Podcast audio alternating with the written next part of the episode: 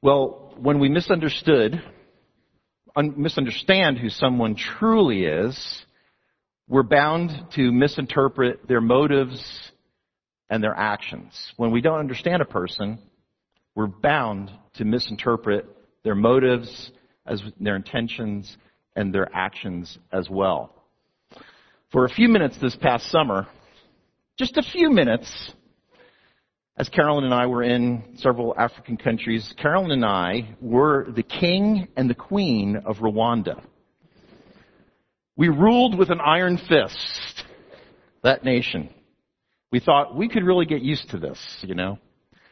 However, of course, we really were not the king and queen of Rwanda, but in our self-deluded thinking, we would have been drastically misunderstood because it wasn't who we truly were. You and I, whether we realize it, and many others have done this with God. We misunderstand who God is, and as a result, we totally do not get His intentions and His plans for this world and also for our lives. This is the situation. This is the dilemma. This is the challenge and the problem that Micah is facing in this passage that we're going to look at today. Micah was criticized by the other prophets of his time, many of the other prophets of his time, because he had an accurate understanding of God's character, but they did not. They had an incomplete understanding of God's attributes and his character at best. Consequently, they taught inaccuracies of God's plans and God's intentions. And so in this passage of scripture, the first few verses are all about Micah responding to their accusations.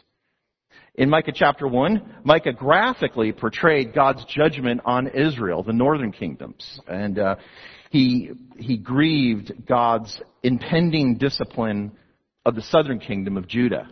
Israel had already been swallowed up, the northern kingdom, and now next would be Babylon conquering Judah. In chapter 2, he gives the reasons for Israel's bad times. Powerful people will take advantage of the weaker ones. And we saw some examples of biblical oppression in Micah chapter 2 verses 1 through 5 last week. We don't know what oppression is. We use that term all the time. But the Israelites, the poor Israelites, they knew what true oppression was. The powerful people, whether they be powerful socially or economically or politically, they would take advantage of the weaker ones by stealing their land, their homes, and also, as Micah said, their inheritance as well. But Micah was clear, and this old principle, this ancient principle that you reap what you sow will take place with the powerful people of Israel as well. They stole others' dignity, their reputation, and their liberty, and as a result, they too will lose their reputation, dignity, and freedoms as well. So now there was a clash, a clash between the true prophet, Micah, and other prophets who could be categorized as false prophets. So let's look at chapter 2, verses 6 through 11 it says this, Do not prophesy, their prophets say. Do not prophesy about these things. Disgrace will not overtake us. Should it be said, O house of Jacob, is the spirit of the Lord angry? Does he do such things? Do not my words do good in him whose ways are upright? Lately, my people have risen up like an enemy. You strip off the rich robe from those who pass by without a care, like men returning from battle. You drive the women of my people from their pleasant homes. You take away my blessing from their children forever. Get up, go away, for this is not your resting place, because it is defiled, it is ruined beyond all remedy. If a liar and deceiver come and says, I will prophesy for you plenty of wine and beer, he would be just the prophet for this people. And so he says uh, there in verse 6, do not prophesy. And the word in the Hebrew that he's using there, and for prophesy is to drip. So it's kind of like they were saying, do not let these words drip from your mouth, Micah. Do not let your sputtering, blabbering utterances destroy things. Because the reason why things are so bad in, in Israel and Judah is not because of what we're teaching, because we're all about being positive. But Micah, the thing that's destroying our nation is your negativity. Mm. Do not preach about judgment because that is exactly what is causing the problems. Micah, you are a downer. You're a big bummer. The false prophets were again saying that God would evaluate, criticize, judge, and course correct Israel. It's negative. You see, the God that we know, He is a patient, loving God. Um, and yours is portrayed as negative. They, see, they failed to teach that God would allow Israel to experience disasters that instead God would only ever bless his people. He would only allow good things to take place. You see, so the false teachers, the false prophets who confronted Micah, they would say that God is never angry. God does not judge. He only blesses. He is a God who loves his people and adores them.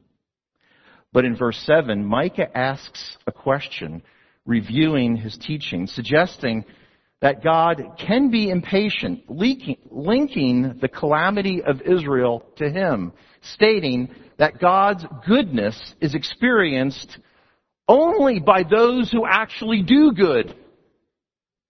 So he states it in a positive sense that if you do good, then you will be blessed.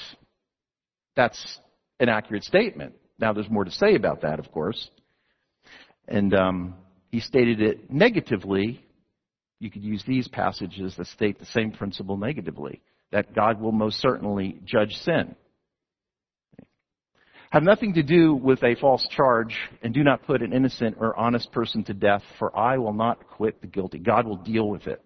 See, that's why He's a righteous and just God, because He will deal with sin. Somebody has to pay for it either the sinner himself or a substitute.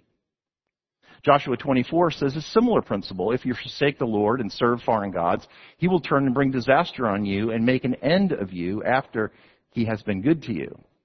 So there will be a response. There will be a reaction. There will be a natural consequence to our sin. So here he states it in a positive way, that God's goodness is experienced by those who do good. Of course, that's not a complete thing, but what he's doing here is he's, he's, he's countering the false prophet's argument.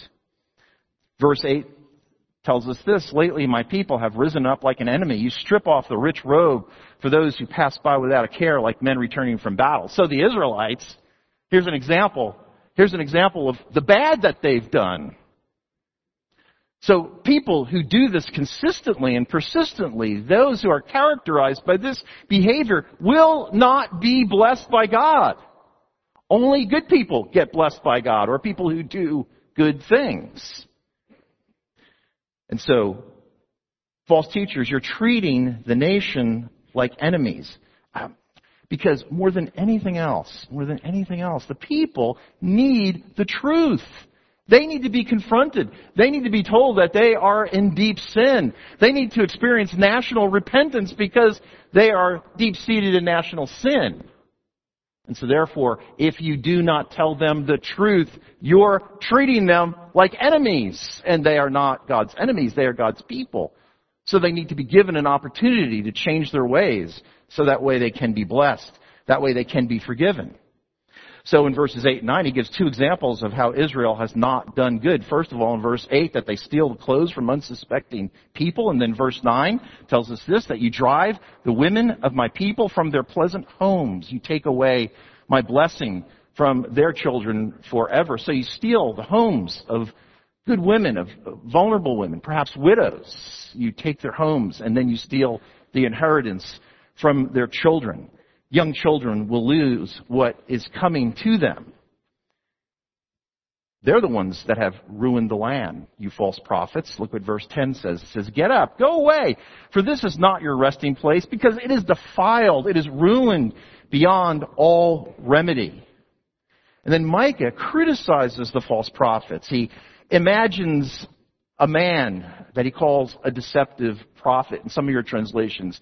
He, he calls them a man of the wind. And there he's using Hebrew word ruah, which can be translated or understood as either the Spirit of God or just as wind. So here he's using a word play. He says they are, they are, they are men of the wind, meaning that they'll go in whichever direction the wind is taking them simply because they want something from the people who listen to them. These false prophets. So they'll go in whatever direction is required to become popular, to be liked, to be admired, to get money and influence. These men of the wind, they are not men of the spirit. They are men of the wind. Some of your translations say that, some don't. Some call them just liars. He preaches also about wine and beer in verse 11. It says there, if a liar and a deceiver comes and says, I will prophesy for you, plenty of wine and beer, it would be just the prophet for this people. Enter, stage left, some sarcasm. if these people are advertising beer and wine and relief from the stresses of life, that will make them really popular instantaneously. Times have not changed, have they? He preaches about the wine and beer as if to give an example of something of insignificant nonsense. If they preach about insignificant nonsense, they will be immediately men of the people. You see, because you want your false prophets to approve of your sins, to verify your bad behavior and lousy choices. See, and if you got some false prophets who are eloquent and articulate who approve of your sins, well then, you're not doing wrong. At least in your own mind. Micah ridicules the character and the message of the false prophets who criticize him. And he does it with absolute brilliance. I mean, just for a second, appreciate the beauty of this literature. It blows me away to study it, to read it, you know, and it's kind of tucked away and toward the second half of the Old Testament. We don't read the Old Testament prophets that much, but the way he reveals and exposes the false teachers and then reveals his own heart and the proper direction for the Israelite state to go in. It's just brilliant, and it's, it's not only brilliant literature, it's inspired and inerrant. Amen? Wow. It's, and so since it's inspired and inerrant, it's authoritative. So these words are heavy. They have impact.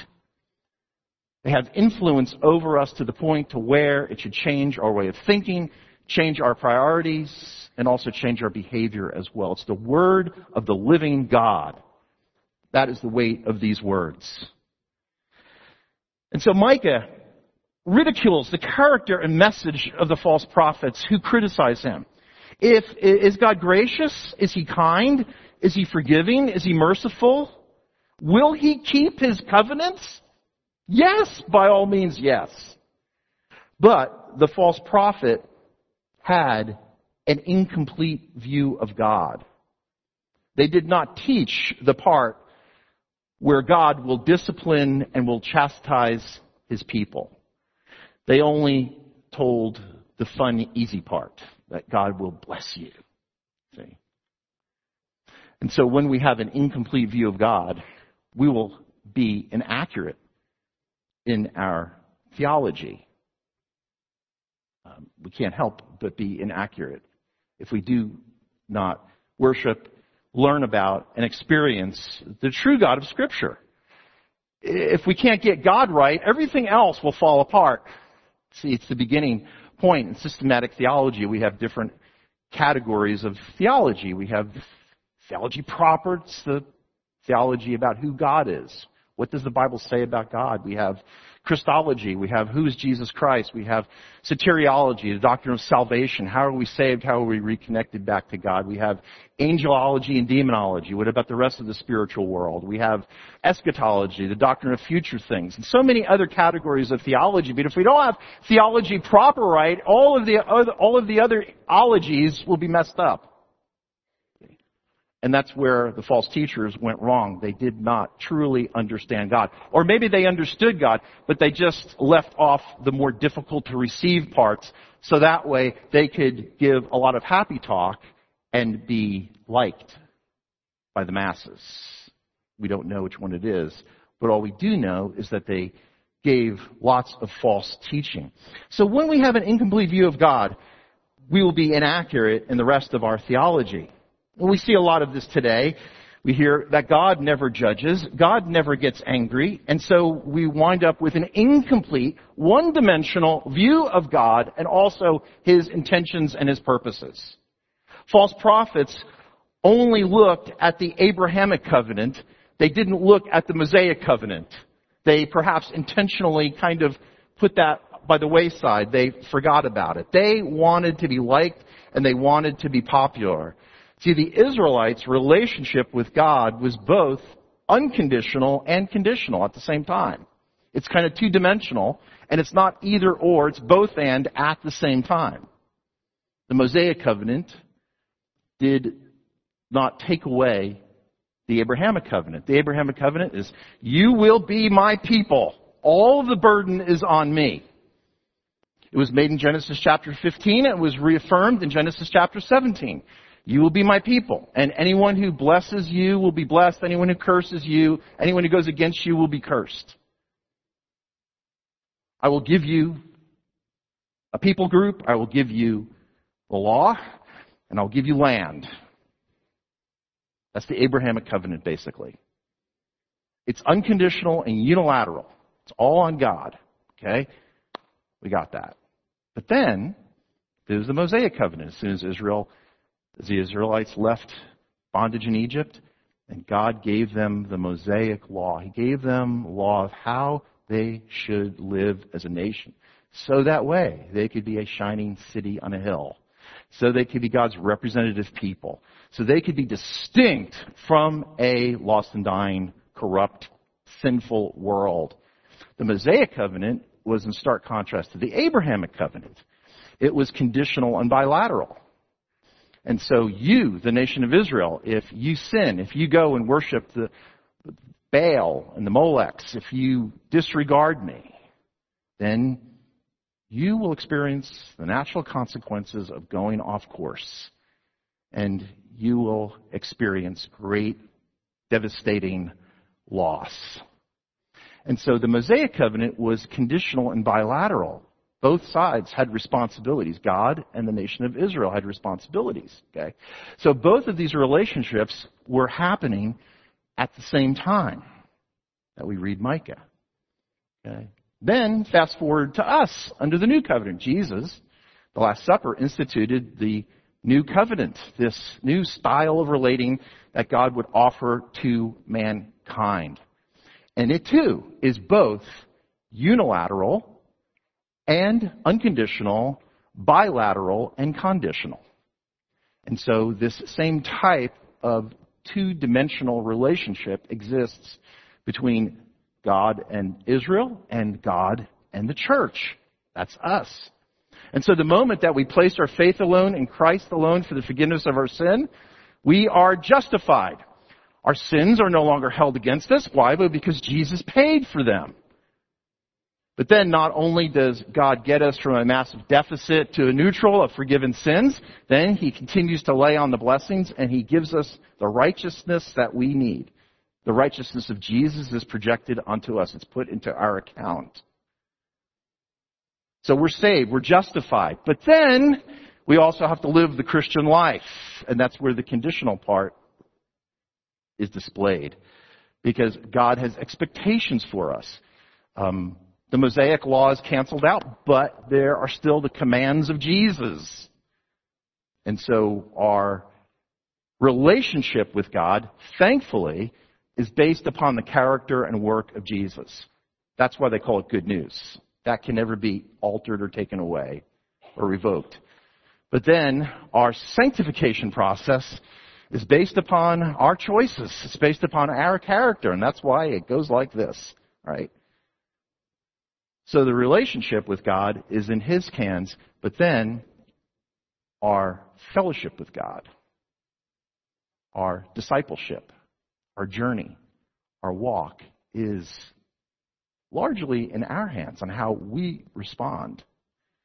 And so will God discipline us? Absolutely.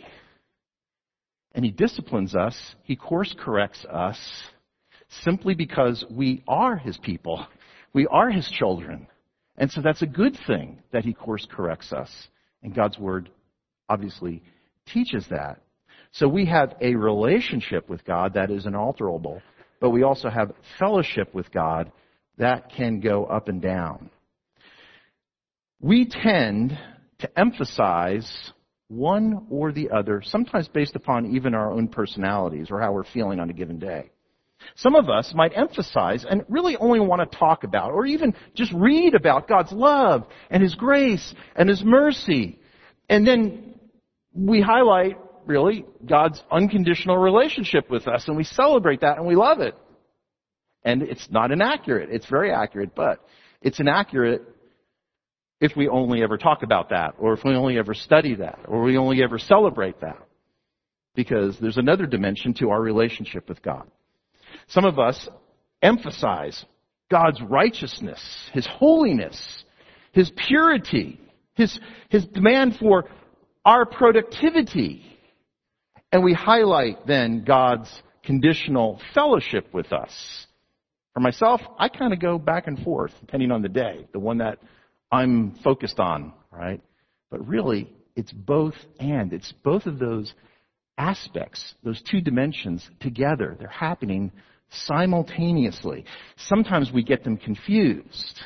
Sometimes we overemphasize the love and grace and mercy, and then we live lives, lives of licentiousness. And we all know Christians like that. Some of us maybe even fit into that category for a day or two out of seven.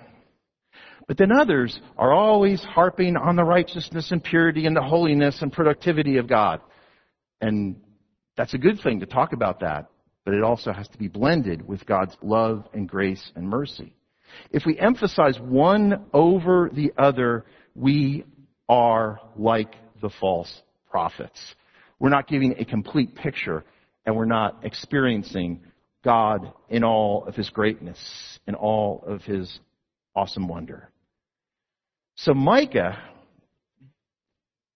so that way, he would be balanced, so that he would be complete. What does he do next? As he counters in verses 6 through 11, he counters the charges of the false teachers, right? By their saying that, that God doesn't judge, God only loves us. And he's countering saying, no, God also holds us accountable. God has expectations for us. He wants us to be productive for Him. He wants us to be holy like He is holy. And it's not wrong to teach that. In fact, it's accurate and expected to teach those things and to have those expectations for other people. That's what God wants for us. A little bit of pressure, a little bit of nudge, you know, to get us to make right choices. And so what Micah does is he gives the other side of the argument now. Because if someone only read verses 6 through 11, maybe one would walk away thinking, wow, Mike is really kind of a negative person. He's only talking about God's judgment, God's expectations, and that God will allow us to experience difficulties because of our bad choices. But what he does is phenomenal.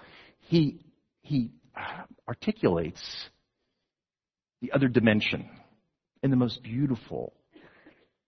Look what verses 12 and 13 say in chapter 2. I will surely gather all of you, O Jacob. I will surely bring together the remnant of Israel. I will bring them together like sheep in a pen, like a flock in its pasture. The place will well, throng with people. One who breaks open the way will go up before them. They will break through the gate and go out. Their king will pass through before them, the Lord at their head. I love it.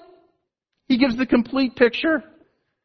He gives the conditional aspects of God and then the unconditional aspects of God and his full style of relating to us, all in just a few verses. He presents God as the shepherd king who will gather his people. The soft side of God. Come together. I'm your shepherd. I'm pulling you together close to myself to know you better and for me to know you, but also for your protection and your growth and your development and your restoration too. Come close to me. But then what else does he call God? He says, I will rule over you because I am the sovereign royal as well. I am your king. I'm your shepherd and I'm your king simultaneously. He breaks down barriers so the sheep can gather into pleasant green, prosperous pastures. He uses, as a shepherd, the staff and the rod to protect against predators, but also to grab the necks of the wayward sheep. See, he will not abandon. He certainly won't destroy, but he will preserve and he will renew his people at that future kingdom that we talk about here fairly frequently called the millennial kingdom. You see, God will restore his people by his grace, and you need his grace. You need his grace even when you're making good choices. Amen? You definitely need it when you're making bad choices. I do too. We need that forgiveness. We need those blessings. We need that restoration. We need that course correction. But then we even need it when we think we're doing pretty well. We need God's graces to us. And I use that in the plural form intentionally and on purpose because there's more than one gift or charis of God. There are His graces. It's multiple because you and I have so many multiple deep needs that He has supplied us those needs according to His riches in glory. So God will restore his people by his grace. A great comfort. But the false teaching is a near and present danger. It is a troubling reality. Micah not only had it in his day, we see it all through the pages of Scripture. Malachi taught the love and justice of God.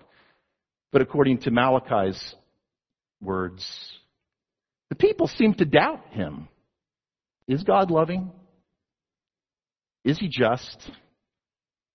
The people in Jeremiah's day thought they'd be protected by God in his temple, even despite their sin. But God, according to Jeremiah, would depart the temple and allow it to be leveled, destroyed, burned down, wrecked. Jesus attacked the legalistic Pharisees in Matthew chapter 23. And again and again he said, woe to them as a sign of their guilt and their imminent judgment. Paul condemned the Judaizers, those who would go to the churches right after he preached at the synagogue or in the public places of a particular city. And they would say, just disregard what Paul said to you because we're Jews and we know exactly what you have to do in order to become a Christian. In order to become a Christian, you have to become a Jew first. So you then get circumcised and all of you must be obedient to the Mosaic law. And Paul wrote the book of Galatians to counter that false argument. The apostle John also did battle against false teachers as well. He criticized the Gnostics in a number of his writings, those false teachers who were influenced by Greek philosophy that allowed that false teaching to permeate into the church of Jesus Christ. And so all through the pages of scripture, we see examples of true prophets who did battle against the false teachers today too. There are false teachers, not just in the public square, but they are in our very churches and have made quite a bit of significant progress in neutralizing the effectiveness of many evangelical churches even. And so there are so many examples. My list sadly keeps getting longer as we learn about more different types of heresies and distortions of truth. There is ritualism and legalism which permeates many, many churches across the globe. Focusing that it's not relationship, it's ritual. It's things that I have to do, acts that I have to do in order to get God to like me or to keep liking me. And then they fall, fall also into various forms of legalism. Some salvation legalism, meaning I have to do a certain number of things in order to become saved. And then I also have to do another list in order to stay saved. And this is in Christian churches across the world. Or lifestyle legalism that takes all of the gray areas of the Christian life and says, okay, we need to get serious here about our holiness, and so what we're going to do is regulate everything, and we're going to come up with rules and check boxes. So that way, there's no ambiguity, so there's no differences inside the body of Christ. And these, these are even apart from the essentials of the faith. And so we're going to make everything either white or black. Okay? So we fall into lifestyle legalism. This is the Mecca for the health and wealth prosperity gospel. We know a lot about that already. That has permeated the church. I apologize when I go to Africa and speak at African churches because most of the health and wealth theology has come from American churches. And I say, I'm sorry, we send you some really good stuff, but we also export a lot of nonsense as well. And they're like, yeah, we know. Motivational thinking, we have a lot of preachers who are really good motivational speakers. Really good, but they will never talk about sin. Um, Eastern religions and New Age continue to make inroads in the church. The New Apostolic Reformation, those who believe that they have present day apostles whose very words are on par with Scripture. Scary stuff. Progressive Christianity continues to influence many evangelical churches because the pastors and the leaders, they just want to be hip. They don't want to be seen as kind of like from the 1950s. And so they try to enhance their teaching by adopting many progressive ideas today. And it's not that they all teach wrong things. It's that they leave out big chunks of the whole counsel of God's Word. What does the Word of God say about human sin? What does the Word of God say about God's view of human life? What does the Word of God say about human sexuality? They leave out the Bible's teaching on those sensitive but yet essential subjects. Critical race theory and social justice and wokeism has also strongly infected the church. And it's because I believe a lot of these leaders and Christian pastors, they just want to be popular. And so, if you have white skin, you're automatically guilty. And there's really no way that you can ever be redeemed of that. And so therefore you must get on this continual bandwagon of false guilt. So, these are all examples of false teaching currently inside the body of Christ in our world today. When we have an inaccurate view of God, we will automatically have a false understanding of His actions and His intentions and His plan. You and I, whether we're full-time professional ministry or whether we're part-time volunteer, you and I are called to teach the whole counsel of God's Word in our adult Sunday school calibrate classes. You and I are called to teach the whole counsel of God's Word in our flock groups. You and I are called to teach the whole counsel of God's Word in our men's and women's Bible studies or in our neighborhood Bible studies, wherever it might be. Teach the whole thing. Don't leave anything out. Teach the easy to receive passages. Teach also the difficult to receive passages and everything else in between. And God's people said, Amen. Let's pray together. Father, we come before you and thank you for your word. We thank you, Lord, for, uh, for Micah, uh, this short little book tucked away in the recesses of the Old Testament and an ancient writing, but a beautiful one. So well done. Lord, thank you for Micah. One day we'll get to meet him. Thank you for his guts. Thank you for his skill. And thank you for the Spirit of God that allowed him to pen those words that we studied today. Um, help us to help it, us to be changed by it all and transformed. Help us to feel bad about it if we need to feel bad about it. Help us, Lord, um, to be encouraged if we need to be encouraged. Help us to be informed. Help us to help us to be adjusted by it, Lord. So that way we will not be adjusted and tormented by our bad choices. Help us to be course corrected. We pray this thing, all this, all these things, in the name of Jesus. Amen.